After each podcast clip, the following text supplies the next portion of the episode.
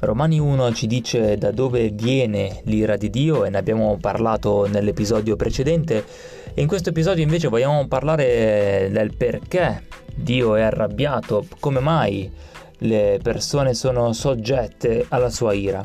È scritto che le sue qualità invisibili, le qualità di Dio, la sua eterna potenza e divinità si vedono chiaramente fin dalla creazione del mondo. Eh, perciò essi, chi? Gli uomini, appunto, tutti noi siamo inescusabili. E questa è la chiave, almeno di Romani 1, per comprendere il perché Dio è arrabbiato, perché l'ira di Dio si riversa dal cielo contro, contro gli uomini.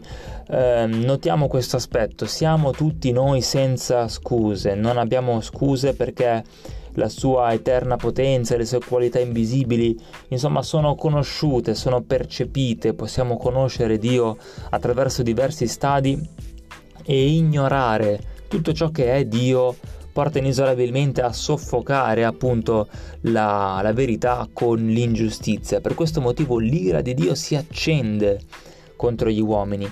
Eh, ognuno di noi quando eh, sarà davanti a Dio sarà inescusabile, non avrà scuse per quello che ha fatto, non avrà scuse e non potrà dire io non lo sapevo, io non ti ho mai percepito, anzi eh, l'insegnamento biblico ci, ci, illustra proprio questo, eh, questo aspetto, ognuno di noi è responsabile anche semplicemente attraverso la creazione. E nei prossimi episodi vedremo anche diverse sfaccettature dell'ira di Dio eh, e soprattutto cosa vuol dire essere abbandonati da Dio. Lo vedremo nel prossimo episodio rimanete connessi e che Dio vi benedica.